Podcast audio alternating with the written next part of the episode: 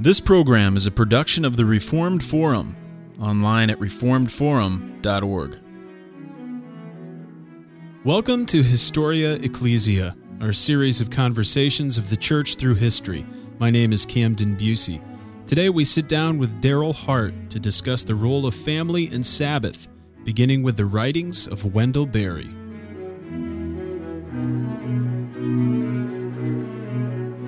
I first started to read Berry when I was uh, at Wheaton teaching there um, in the early 90s, and I had several colleagues who were huge fans of Berry, so I started reading his essays in, in a little book called What Are People For? And, um, and two essays struck me originally. One was having to do a piece that he wrote about um, for Harper's why he wouldn't use a typewriter. and in the so he has a I think he has a Not on a really interesting critique of technology, Mm. and he has a list. He even made a list at one point of how to think about technology. Among the things included is, can you take this machine down down the road to somebody local to get it fixed or not? Hmm. But in that essay, he wrote that his wife, he wrote by hand, and then his wife typed up his manuscripts. Well, the feminists, some of the feminist readers of Harper's, were outraged that he would give this demeaning work to his wife. So he wrote a follow up essay about feminism and, and basically, you know, tried to argue that um, the work of a woman in the home is much more ennobling than the, the the office worker who just goes in and punches the clock for eight hours a day. Or I mean, is much more thoughtful than anything that I'm suggesting here. But I said, now this this is somebody who's making a really interesting point. Um, And a lot of that's based on his idea of family and community. and and and a, and a home Yes. a home economy. I mean, he Uh-huh. has a whole he has a book called that. I'm pretty sure that the home should be the, the source of the economy. So it's much more of a biblical model. The Roman I mean, Romans, the Proverbs 31 woman is a woman who's like doing it all, while the guy is out at the, the gate just kind of chilling with the guys. Um, I mean, so she's doing doing everything, and and um, you know, but it's it's much more of an agrarian pattern where everybody in the home on a farm pitches in hmm and and you have kids f- precisely for that reason, so you get more help on, on the land. Mhm. So that was interesting. The other other essay was on local culture, and and again it was, um, and this resonates a lot with my own understanding of Christianity. And I don't want to try to baptize Berry, but that God uses the simple and the ordinary to um, to sustain His people, especially in this era of redemptive history. So the simple and the ordinary of using human speech and preaching, using water and wine and bread in very small amounts to, in the sacraments, things like that. I think God does use the small and insignificant, and the church Or is often means- regarded in the New Testament as people who were who are marginal people. Mm.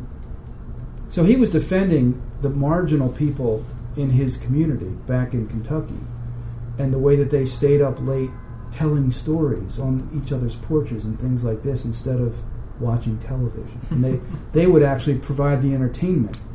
Um, and again, you, you can romanticize Berry at times, and he, and he can romanticize.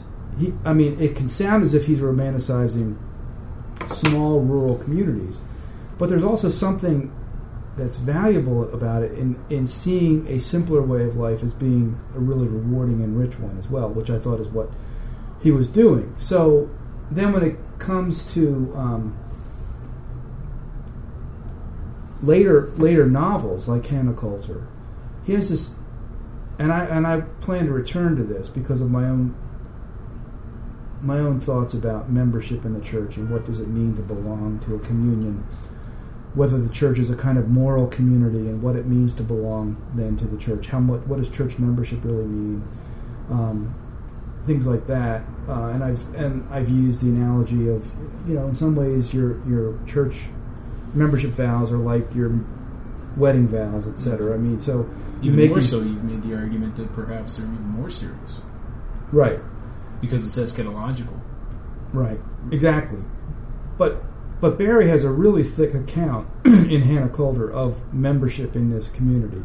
Yeah, Oh. he makes the point um, the character Hannah Coulter wasn't. It isn't Coulter at the time, but the woman she gets married. She marries this man Virgil, who seems to, by many accounts, be too good for her. Mm-hmm. And um, but as she's recalling this much later in life, she says that her love for Virgil is much larger than a single person's love for another person, and that when she married Virgil, she married the family too. Mm-hmm. And uh, when he passes away, he says this early in the novel, so it's not giving anything away. But when he dies in the war, uh, that bond is expected to remain. That she's expected to stay with the family, and she's still part of Virgil's Mhm. extended family and community. Mm-hmm. And uh, it's a really interesting analog, and, it, and, it, and it, it's it's a very powerful way that he puts it. Right. And he, and he evokes a lot of thoughts there. I think there are a lot of analogs in the, Right. in the church community there. But it's also just a very attractive uh, pattern of human existence. I mean, Mhm. and it makes a suburban existence, not to knock people in the suburbs, and I don't. I mean, and, and as well as an urban existence, because now living where Ann and I do um, in an apartment building, we, we really don't get to know many people. Um, you have to kind of go out of your way on the elevator, and that's kind of awkward. Um, so you know, I'm not just knocking suburban, but it just makes an urban suburban existence look pretty thin compared to that kind of that kind of community. Now, again, it's possible to romanticize that, and um, my favorite Berry novel is uh, World Lost, which is about, in some ways, the downside of that community, um, and it's about a, one of the members. I can't remember if it's Andy Catlett. I think it's Andy, who grows up with an uncle who's a kind of ne'er do well Mm. and um, the uncle has a diff- very troubled life, ending not well. Not to give away the story, and and Andy, the one who's basically telling the story, is um, trying to figure out what what it was that made his uncle tick that way. So it's not as if everybody who comes out of this community is going to be fine, upstanding. You know, we love the community. We're going to give. We're going to do, do, donate our time when the harvest is going on. I mean, there's all sorts of miscreants there too, but he treats them very um, sensitively, and there's a kind of judgment, moral judgment that's going on of Andy's uncle, but there's also a real empathy as well with those people who just have trouble um, restraining themselves and the trouble that they get themselves into when they don't. Jayber Crow is also a, a very interesting, much longer novel that I need to reread, um, but that also deals with, with a kind of troubled figure, but a troubled figure who, who works it out in the end. And um, so, I, I mean, I, I think Berry is interesting because of his understandings about technology and um, how much we are dependent on fossil fuel. Um, because of his understanding of families, the importance of homes, importance of local communities, and the importance of uh, the, the rewarding nature, the very enjoyable nature of simple pleasures, simple goods. Um, eating a fresh tomato pulled Mhm. off your vine. Again, um, I, I could think of, uh, you know, I like to go to restaurants, so I can think of other things that are also enjoyable, and I can pay. I can't pay, but if I if I could afford to pay, I would pay 40 50 dollars for a meal. But it, you know, in some ways, could that compare with some fresh basil, fresh tomato, and One in which you've put your own labors. into. right? Yeah. So Eating the fruit of your own vine. and I, and I see this this theme of simple pleasures other places. It's not as if Berry's the only one. I mean, I think C.S. Lewis wrote about it very effectively. He wrote about it more in the context of going to the pub and having just a pint and smoking with a friend and having a very enjoyable evening just doing that, or tea and scones or something. Um, I mean, but the, the pleasures don't need to be elaborate for them to be really good, and it, it, it's oftentimes the human dimension, both in terms of the work that we do in, in producing Mhm. something, but also the human dimension as far as the interaction and Mhm. bonds that we have with people that I think is especially resonates especially with me in, in Berry, and and then just I mean as a guy who uh, has committed himself to a way of life. Um, I mean, he was kind of a fast track um, star in the literary world. He hit the top. And one of his essays in. Um, I have a collection. I forget the title of the collection, but the subtitle is "The Agrarian Essays of Wendell Berry," and he, the first one is rather long, but he recounts the story uh, of the shock that he received. He was a professor at NYU and had reached, for many, the pinnacle of that world, living living alongside and having constant interaction with some of the elite literary people. I mean, everyone's in New York, Mm-hmm. and um, and he lived that life. And he, because of certain convictions, decided to go back and take an appointment at the University of Kentucky uh, because he wanted to reconnect with the land that he grew up in. Um, it's it's a very kind of biblical metaphor. I've been translating a lot of Hebrew lately for class, and everything's about the land, uh, and it's so important. And and and Berry just he, he shares his convictions about that, but he just describes the confusion and the the just antipathy people have towards um, him wanting to go back. And so, why would you give this up? You're living in the, the literary epicenter. You're talking and having lunch and conversation with the world's best literary people, and you want to go back to Kentucky? And and just his whole discussion on that issue is just amazing. Uh, and Right. to see what he actually places a premium on. Uh, Right. I mean that. So that that decision he made is really commendable and heroic in a lot of ways. And he really did go back and work a farm eventually. mm. Now, some of the people who say, "Yeah, it's fine for Berry t- to go back and work a farm because he was still a writer and he could make money off his book," which is, is true. Yes. Um, but he, he, he, I mean, he, he tried to the best of his abilities to live the life that he that he um, that he talked about. And I mean, the, another really powerful theme, and this has real resonance with people who uh, hold a covenant in, in such a high regard. And we think about covenant children and passing on the faith to our children. I mean, one of the essays in his book, um, What Are People For, talks about the biblical expectation. He, uses, he goes to the Old Testament for this that that sons will re, will s- return home. That they, they they will they will go home and they will be be a part of their people Mm-hmm. and, and live where they grew up Mhm. and, and contribute to that society and take care of family and things like that. It's on. It's on, been on my mind a lot lately in terms of my future, where where I would go, and I have always had you know a yearning to go back to where I grew up. But Reed and Berry, in some sense, is more galvanizing that that tendency. Right. You know. But then his critique of higher education and what it does to dislocate people from Mm. their from their homes, and and in fact, most of higher education in America, I'm not sure about Europe, is such that I mean it's sort of expected that you won't go home. I mean this is a way to liberate yourself Yeah, we from become home. mobilized. Right. Let me ask you this in some ironic sense. Due to the effects of technology, it might become more possible in coming decades to go back home and to live uh, that type of life that, that Berry is suggesting, but yet do your specialized task.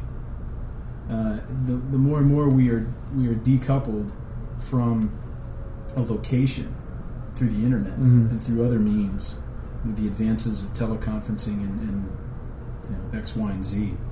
Uh, in some strange sense, it might be possible to, to place a higher premium on where you came from, yet still be able to go along with the progression towards a specialization in, in economics. Um, Right.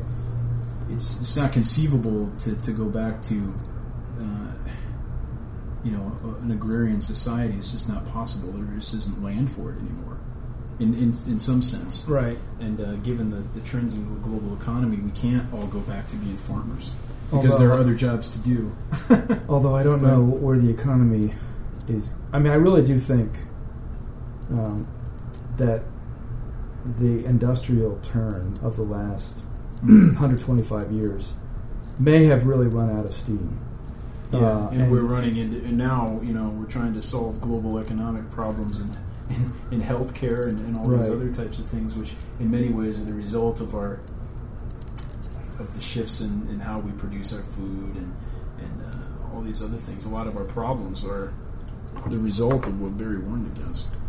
So, I mean, I think more and more people are starting to farm again and, and to do specialized cash crops or products, whether it's goat cheese or vineyards. I mean, Yeah, and and there's- these are these are you know again these are products that the sophisticates in, in the city are going to buy, and and the problem for some people returning to the to the home is that you're not going to have the wine bar back there when, when you go home. You might have the internet, but you. That's true. So again, it, it has to do with the simple There's much more. pleasures, Yeah. um, and whether you can ratchet down your expectations in that way. But um, Let me ask you about uh, ideas of Sabbath. Uh, that's another theme in, in Berry's writings. And uh, the role of community in promoting and keeping the Lord's Day. Um, what have you noticed in your studies of American Presbyterianism and our views of Sabbath and the changes that you've noticed ever, even since the mhm. early 20th century up until now? well, I, I guess I've been struck that um, the the Dutch Reformed have had a clear sense, and probably because they lived in much more ethnic ghettos or Yeah. ethnic towns. So a whole town really would shut down on the Lord's Day in a way that um, the Presbyterian tradition going back to the 18th century and living in places like Philadelphia and New York and, and places in between um, would they wouldn't have had the, the mass of people dominating a town perhaps the way that the Dutch immigrants in Iowa would have. Um, so you don't have I haven't seen the kind of writing about the Sabbath among Presbyterians the Hmm. way um, the way the Dutch have. Um, but someone like, I mean, like Machen, I mean, there was a clear sense that even into the 20s and 30s, his practice was, aside from even aside from blue laws, was not to do anything that um, involved breaking the Sabbath. I mean, he had just had a clear sense that that was that was wrong. So he wrote letters. He'd go on walks. I mean, he'd go to services.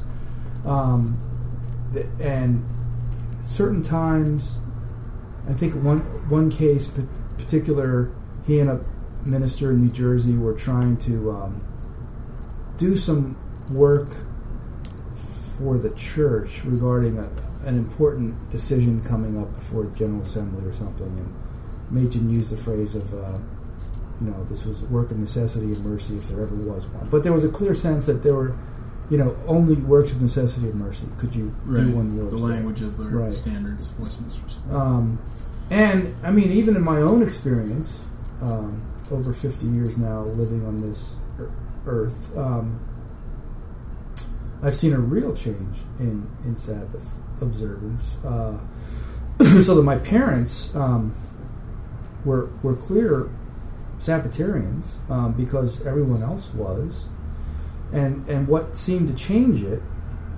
and I've read read some things recently about changes in the '60s and how Euro- European, American society, Canadian society changed so dramatically in the '60s, sexual revolution, etc. But I wonder how much of it had to do with television.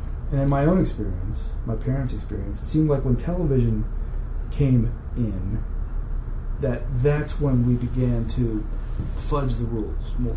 That we could get away with doing more on Sundays. So once Isn't we that said, an issue with radio? I wonder. I mean, it, you would curious. think, but but I don't know what I don't know what radio stations were playing. And think pe- the minute go off there on Sunday, where people would not be I working. know. We didn't have automated systems then either, but right. huh. Um, But that seems to be in, in your experience when the when a drastic. I mean, when we could watch sports on Sundays, Yeah, it wasn't soon thereafter that we started going out for dinner on Sundays. Hmm. Um, and you know, there would have been a time when that just wasn't wasn't done. So I'm not blaming television. I just think television overall became a vehicle of tremendous cultural change. You see this in a movie, especially like um, uh, Avalon, where um, where it's a story of Jewish Jew, a Jewish family over three or four generations in Baltimore, who um, who who grow up. They, the movie starts out with them telling stories around the Thanksgiving Day table, which is kind of ironic for Jews to be, but that's what they do because they're Americans. Thanksgiving, it's a meal, so they do the turkey. They don't know why they eat the turkey, but they they eat the turkey. Um, and then by the end of the movie, they're watching television on Thanksgiving, Yeah. and and they're watching television with TV trays. Yeah. The And- Cowboys and the Lions. Right, and so television has reoriented a lot of stuff. Um, Yeah, I, I don't know if we could say there's any other technology that has had such a drastic impact on a society. I mean, clearly the telegraph, um, the printing press, the wristwatch, all these things had huge, just enormous impacts. But the television is just. I mean, I gotta, I gotta, I gotta go with Postman on that one. right, Just unbelievable. and then and then on top of that, I mean, when you only had three networks, or in in in England you only had four. BBC television- four four channels on Right. the same network. you know, there there, it, there really was a kind. Even though television may have taken people away from doing other kinds of more humane uh, or humanly interactive forms of uh, of uh, socializing. Um, but even then, when you only had three or four channels, there was much more cu- cultural cohesion. So that you know, pretty much people were watching very similar programming. Now, with how many ever cable channels there are, Internet's even fragmented. yeah. So it, it's a, it that's also a curious phenomenon. Now, as a localist, I guess I should maybe try to celebrate the diversity of of the culture in that way. But um, I don't know. I don't. I don't. I don't watch TV. Not out of superiority. We can't afford cable, so. Um, and I'm and I'm blessed because every time we I travel and I do I'm in a hotel room where there is television, and I I just sit there surfing through endless channel after endless channel, not finding really anything much good to watch other than some sitcoms and syndication. I mean, you know, it's uh, You, you don't feel like you're missing much. or you know sporting events, but I've wasted too much of my youth on watching television, television televised sports. So Wow. Darryl Hart is the author of Deconstructing Evangelicalism and A Secular Faith, among many other books. He's also co written Seeking a Better Country 300 Years of American Presbyterianism, along with John Muether. To read more from Dr. Hart, please visit oldlife.org. I'm Camden Bucey, and thanks for listening to Historia Ecclesia.